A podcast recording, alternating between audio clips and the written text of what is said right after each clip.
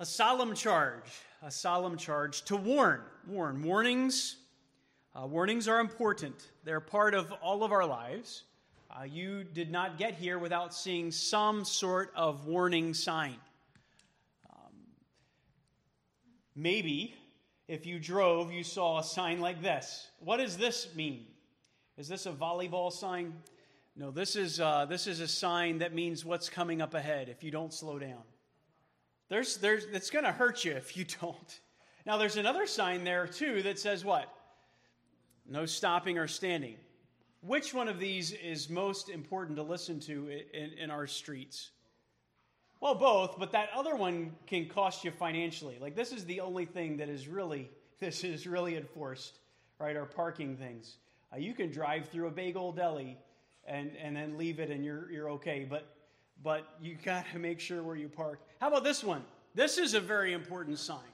If you if you ignore a detour sign, a road out sign, you may end up in deep water, literally, right?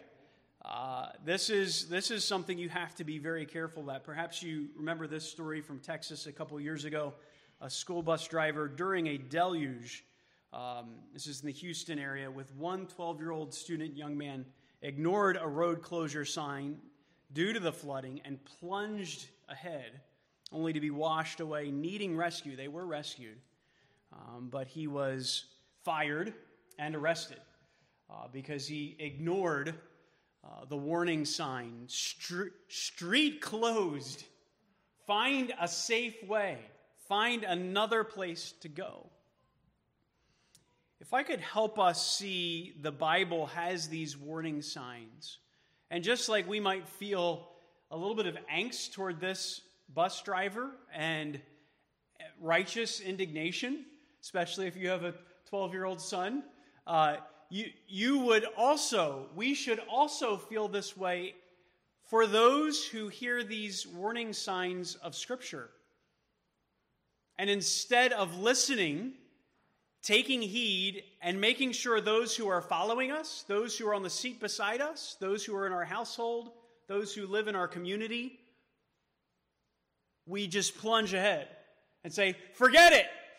All right? Shame on us. We bear some of the moral culpability if we do not also sound the alarm. Danger, danger, road out ahead.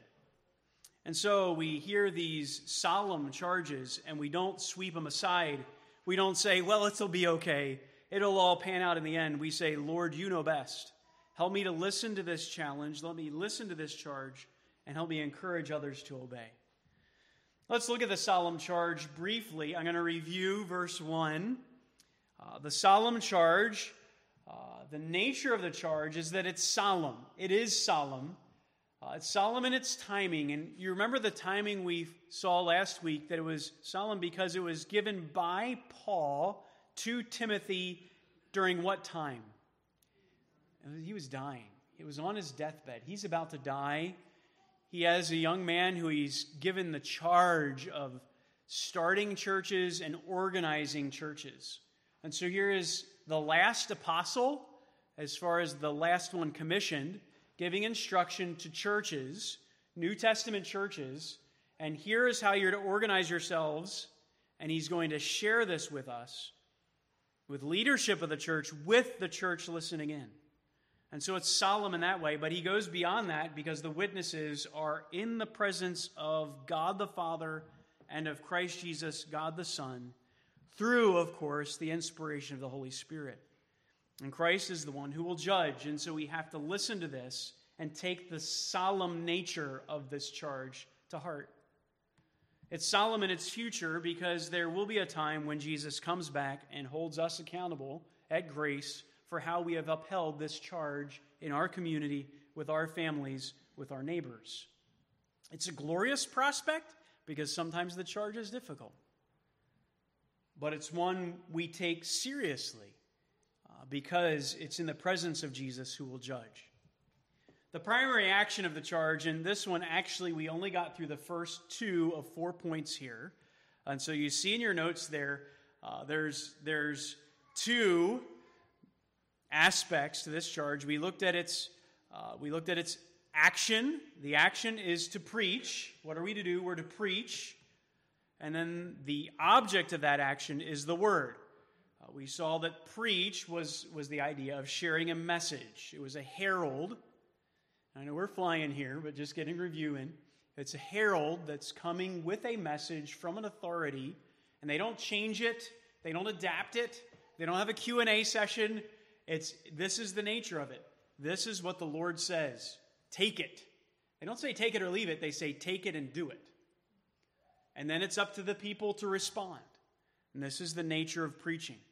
This is the nature of what Jesus did, of what the church is supposed to do, and what pastors are supposed to do.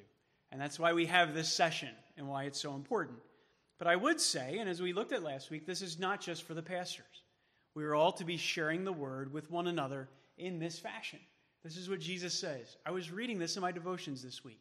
Can I share you something from God's word? And we leave that there. The action is to preach. The object, of course, is the word of God, the Bible, to share what God has given us. And we spent some time with that. And we aren't going to be able to get into it, but it is the word that changes us. It is the word that sanctifies us. It is the word that gives spiritual life. It is the word that's, that adequate, adequately equips us for all good works. And so when we think of what I should share that will make lasting impact in my culture, lasting impact on my family, lasting impact on myself, uh, lasting impact on our church, it's got to be the Word of God. I love Spurgeon's phrase, let the lion out. I don't have to spend all my time saying the Word is so helpful because it's, it's this, it's that, it's the other thing. I just share the Word, right?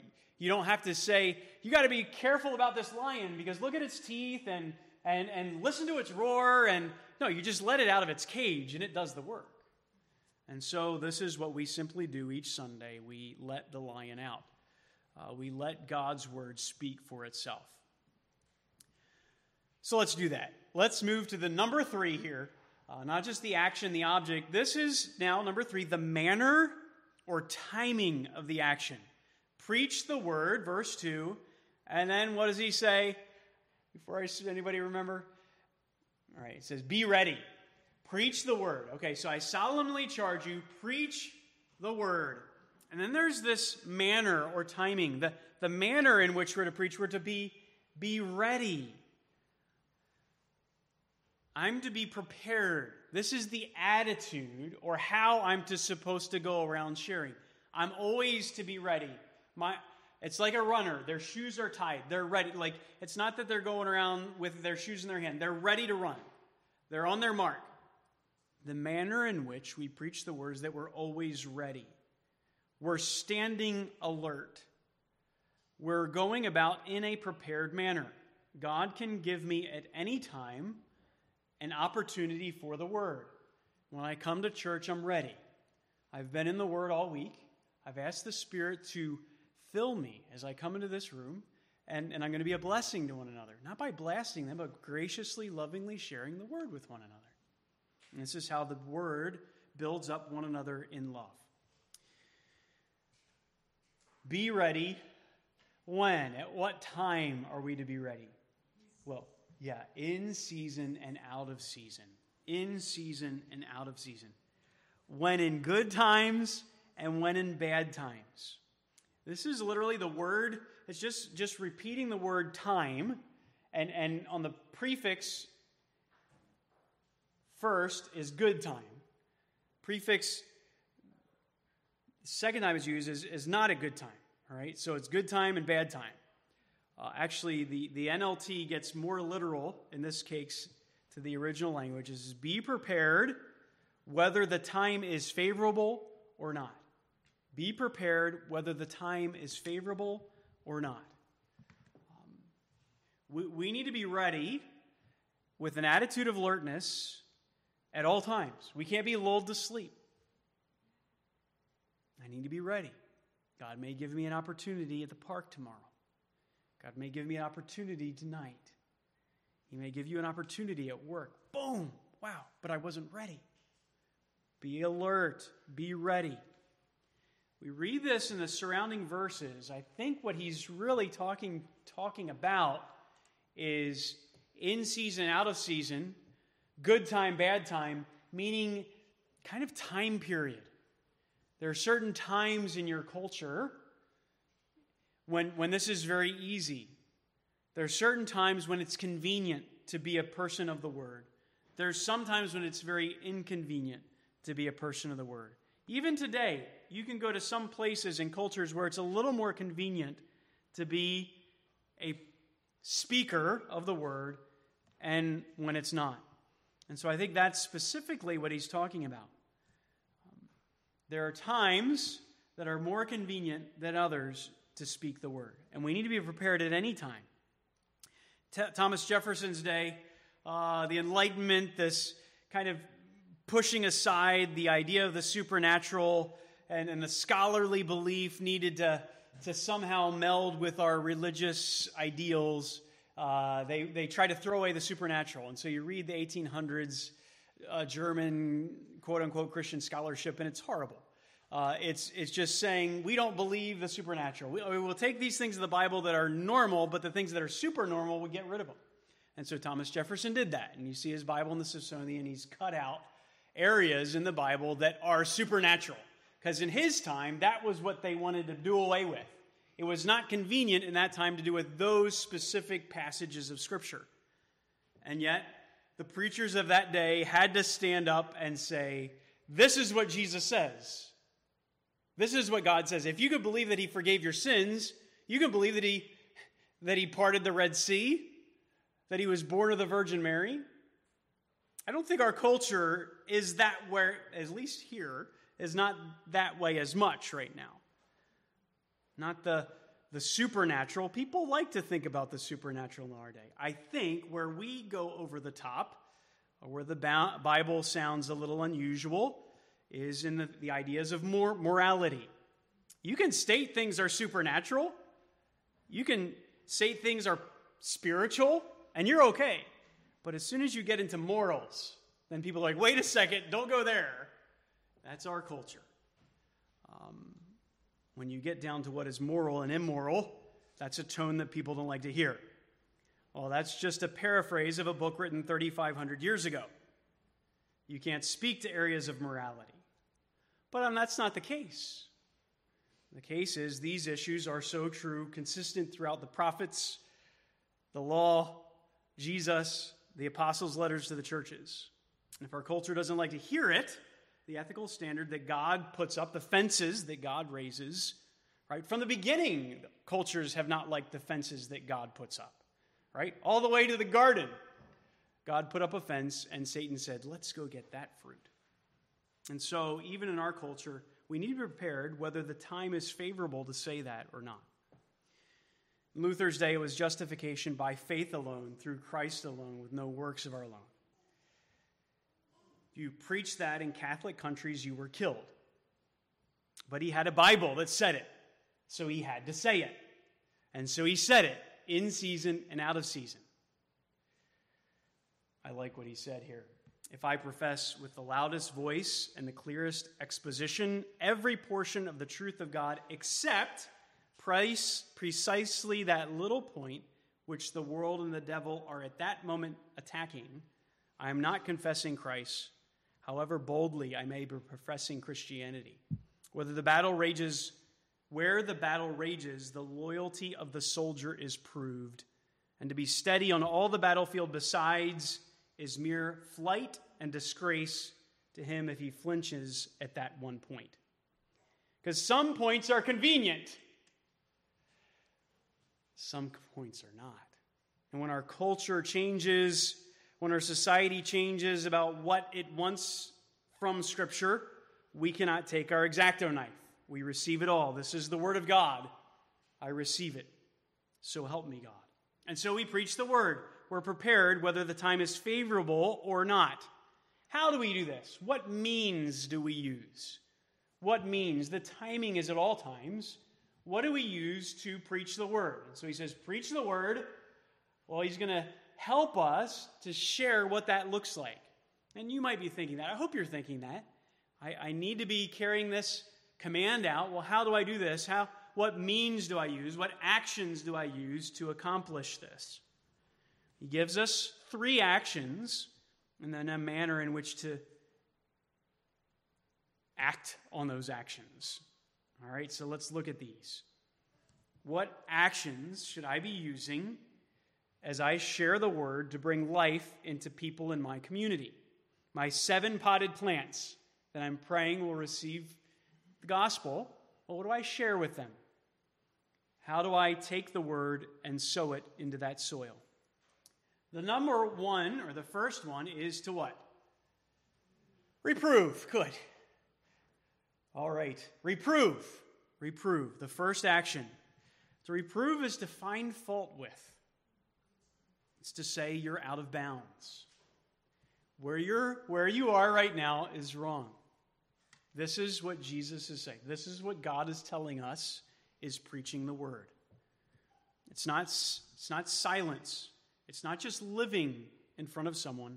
It's moving beyond that. Once you've befriended them through Jesus, lovingly sh- shared your life with them, eventually you are telling them this is out of bounds. This is trespassing. It must be said.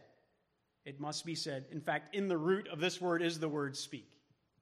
And so it has to be said. And I will say this it's a command. It's not just preach the word and then how you're to preach the word, and this is kind of a lesser command. It is a command, it's an imperative for you. It's an imperative for me as a church to be speaking the word. And this way, if you're not obeying this, you're wrong. You're wrong. And so I'm doing this to us all. By God's grace, if we are not reproving, we are being reproved for not reproving. Eventually, we have to say, You've crossed God's line. It's not my line, it's not the church's line. And I will say this it should be something we can point to. It's not the pastor's idea, it's not your idea. If you can't point to it in a text very clearly, then you're not reproving it. So then it's, you know, at that point, you're not the herald. The herald comes here and says, This is where you're wrong. You should be paying 3% taxes and you're paying 2%. See right here, 3%. Or whatever it is that the message says. This is the word that John the Baptist used to tell Herod that he should not commit immorality by divorcing his wife and marrying the wife of his brother. He said that is unlawful, and he reproved him. And what happened? Thrown in jail, and eventually what happened? His head got served on a platter to his wife. Right? So this this can happen when you reprove. That was not in season, and yet he still reproved. He was able to say, This is the truth. Uh, reprove, to speak and to say what is wrong. John 16, verses 7 through 8 help us with this. But I tell you the truth, it is to your advantage that I go away. For if I do not go away, the Helper, who is the Helper? The Holy Spirit, good, will not come to you. But if I go, I will send the Holy Spirit to you. And he, when he comes, will convict the world concerning sin and righteousness and judgment. Oops, and that's my phrase. And what is the sword of the Spirit? The Word of God. This is our word. The Spirit is the one who, who reproves. So that's all we have to do. We just we just say, "Dear Spirit, here's your word. Use your sword and reprove. Use your sword and reprove." It's not my idea. It is the word of God. But everyone who does wicked things hates the light and does not come to the light, lest his work should be reproved. So we have to, to, to recognize that. Once you share this, there will be a pushback or a reception. The second one reprove, rebuke. This doesn't get any easier on number two here, at least. Um, it's not just to say you are out of bounds, it's like this you're out of bounds and stop it. Stop going out of bounds. Reproof says you're trespassing, rebuke says get over here. Stop doing that. There must be a rebuke. This is wrong, and don't continue in it. This is wrong. God says not to go that way. This word comes up once here in the epistles, the rest of the time it's the gospels. You know who does it most? Jesus. Reproves, rebukes. Jesus rebukes the wind and says, Stop storming on my disciples. Jesus rebukes demons. Jesus rebukes his disciples. Jesus rebukes Peter and says, Get behind me, Satan. Jesus rebukes. Stop it. If I could just put this within its true importance, let's just remember the original illustration. This is seeing a road is out, this person is driving there, and they're going to hurt themselves. Don't we recognize that? Couldn't we go back to the garden and say, Eve, stop it! Don't eat the fruit. You're trespassing and you're going to hurt everyone that's following you. Adam, stop it, right? That's not unloving. And so, as we come to that person and we see them totally hurting their lives because they're not following God's way, as it's clearly stated in Scripture, it's not mean. It is someone who's not proud on their high horse that gets, gets a high out of berating others. That's not it. It's someone who is saying, Road out. Listen, this is, this is important for you. I love you, and I don't want you to go off the road. The road's out ahead if you keep living that way. And in fact, we are culpable. The blood is on our hands, in one sense, if we don't say stop. Right? The little boy was not culpable for the bus driving. The city would have been culpable if the sign was not there. God has put the sign there, and we just need to tell people in our neighborhood we're responsible for. And this third one, we got to keep moving here, but exhort. Uh, this is my favorite one. This is our this is our word that that Barnabas is named the son of consolation, because not only do we say stop, get get don't don't go that way. We get in the driver's seat with them or the passenger seat and say, here's the detour. Let, let me show you how to go another way that's safe. And we lovingly help them from moving the, the self destructive way. It's not when blah, blah, blah, blah, blah, and then you just leave them there. No, it's, it's let me help you get there. Come on, we can do this. We can move the right way. And so the reproof is the action of the Holy Spirit, but this encouragement is the name of the Holy Spirit. Isn't that cool? The Holy Spirit's name will be Comforter. He will be the one who's called alongside to help you in this. And so he not only reproves us, he comes alongside and says, Tim, this is the way, walk in it. That's the way to destruction. Don't go the, don't go the broad way, go the narrow way. And so Jesus, when he confronts the woman at the well, he does not ignore her sin. He does not ignore her morality. Uh, he lovingly shares her sin will hurt her, and she knows that. She's ready to be done with her sin. She knows that another relationship with another man will not satisfy her. And so Jesus says, I am the life. He is the water springing up that gives true, heartfelt satisfaction. She needed something deeper, and she was ready to follow Jesus. And so, as we share the truth of Scripture, we share the truth that Jesus brings this lasting satisfaction. He is able to fulfill that heart's desire that none of these things that are outside of God's fence will provide. Right? They provide destruction. As we do this, we need to be careful about our manner. Really be careful about your manner. Um, we, we reprove, rebuke, exhort, but, but look as how you do it. You do it with patience and instruction, right? Um, with great patience. This is not an immediate response at times. This may be years of, of lovingly sharing the truth with your friend or neighbor. It's not just a one time, oh, I said it, cut him off. Spiritual farming is a long term investment of sowing, watering, watering, watering, and then the Lord brings the increase.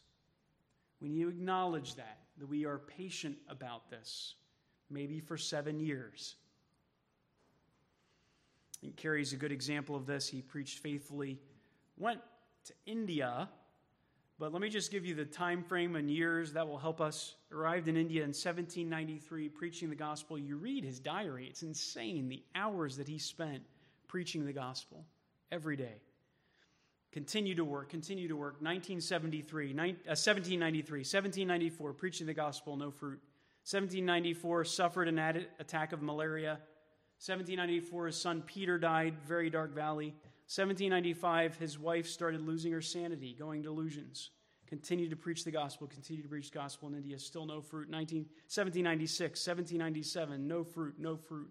1798, no fruit. And you read, again, he's patiently sharing the truth.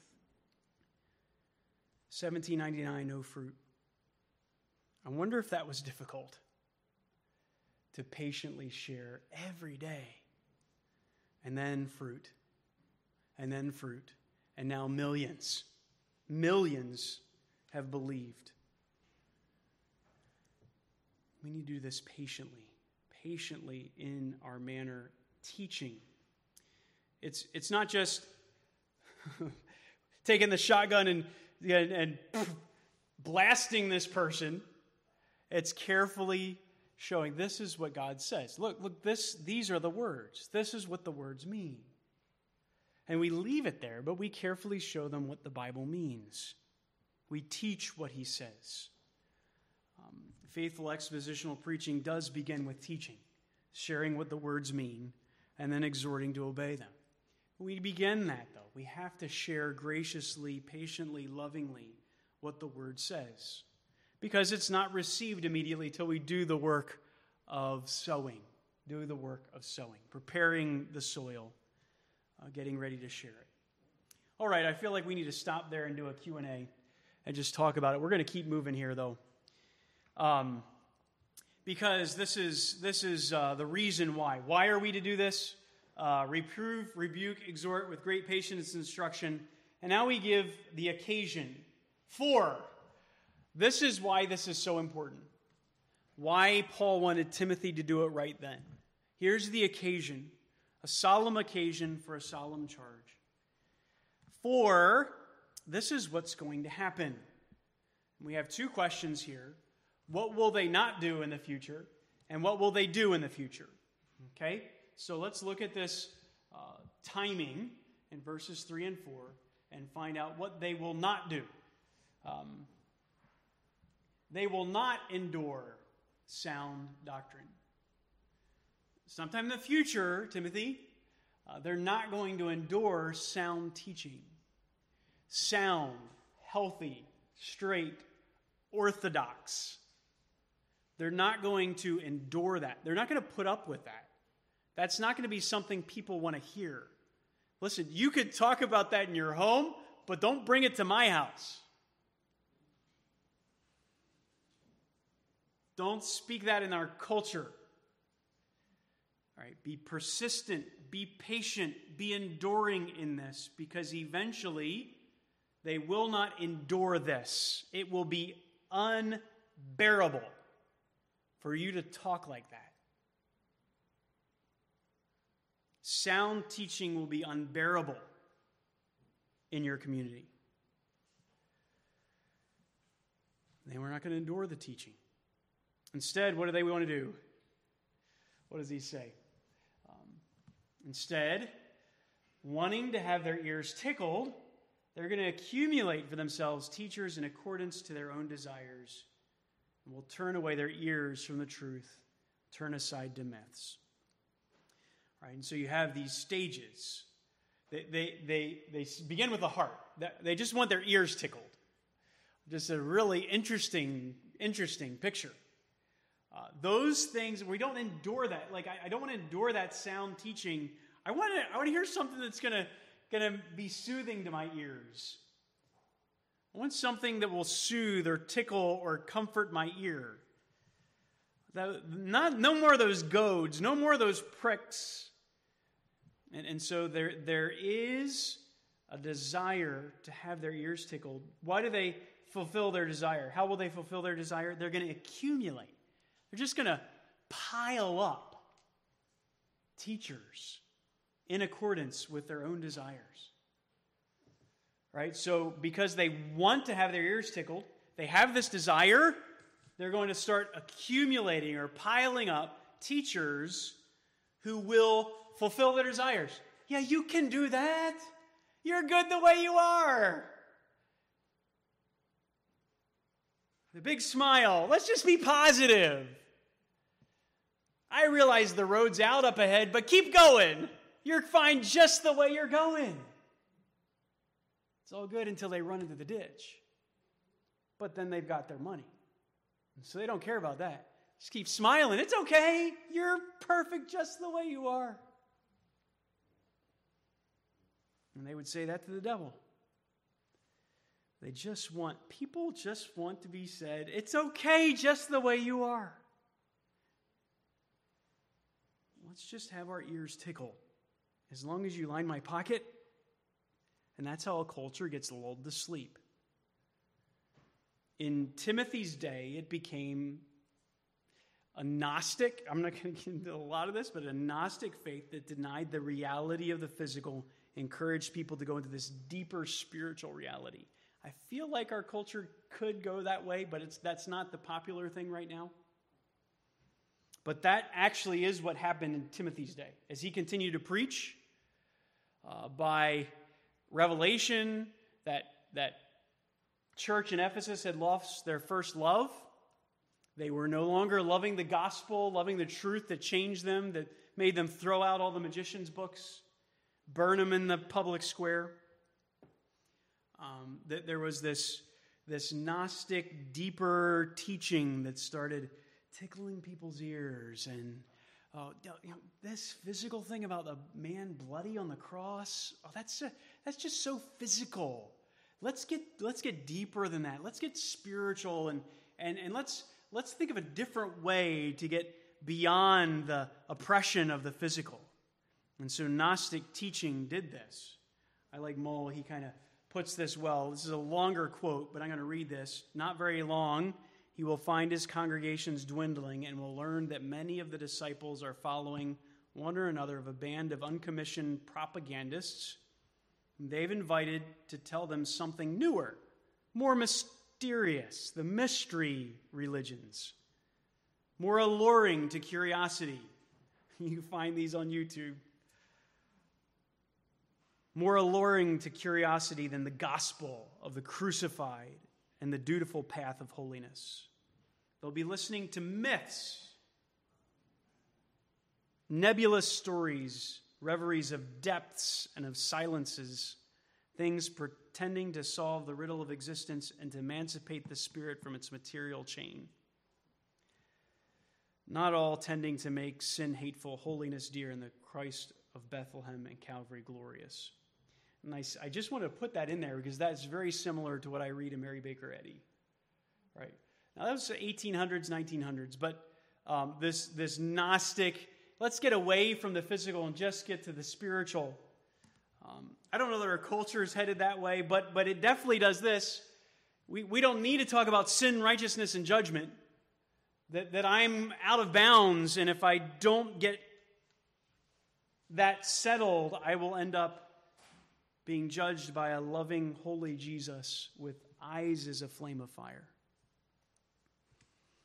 And so instead, they will, they will uh, accumulate for themselves teachers in accordance to their own desires, and that will turn their ears from the truth, and they'll turn aside to these myths. And that happened in Ephesus.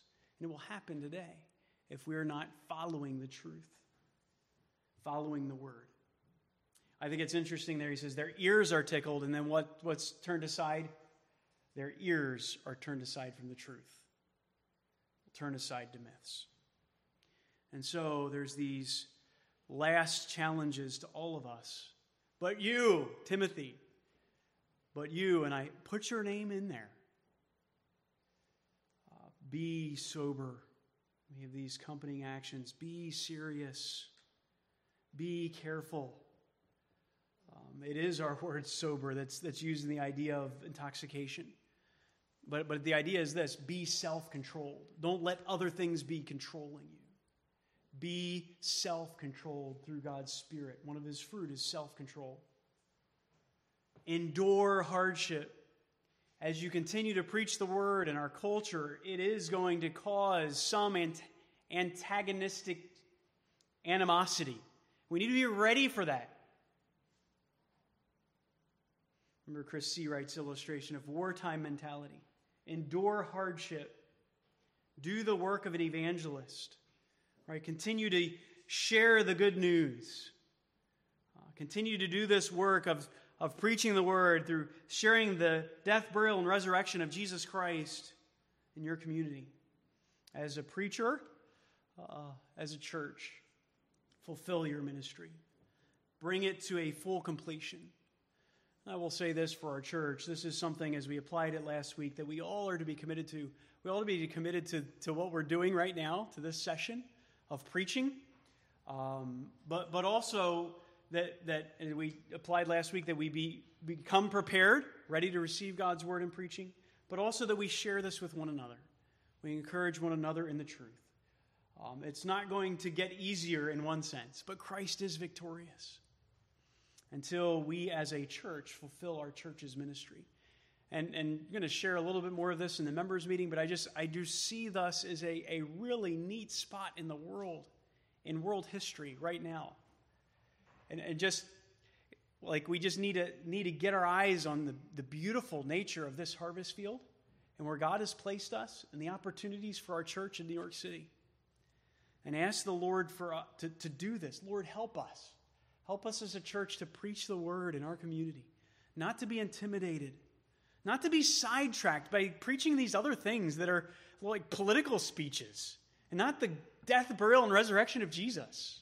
We get so sidetracked by these lesser things. It's only Christ, Christ alone. We need to preach him as we model him and his loving character. Well, I wanted to end with a little clip here, but I'll just share a brief story. Um, let me, let me appeal to you to receive the truth, first of all. Um, now is the accepted time. Now is the day of salvation. You do not know if you will have tomorrow.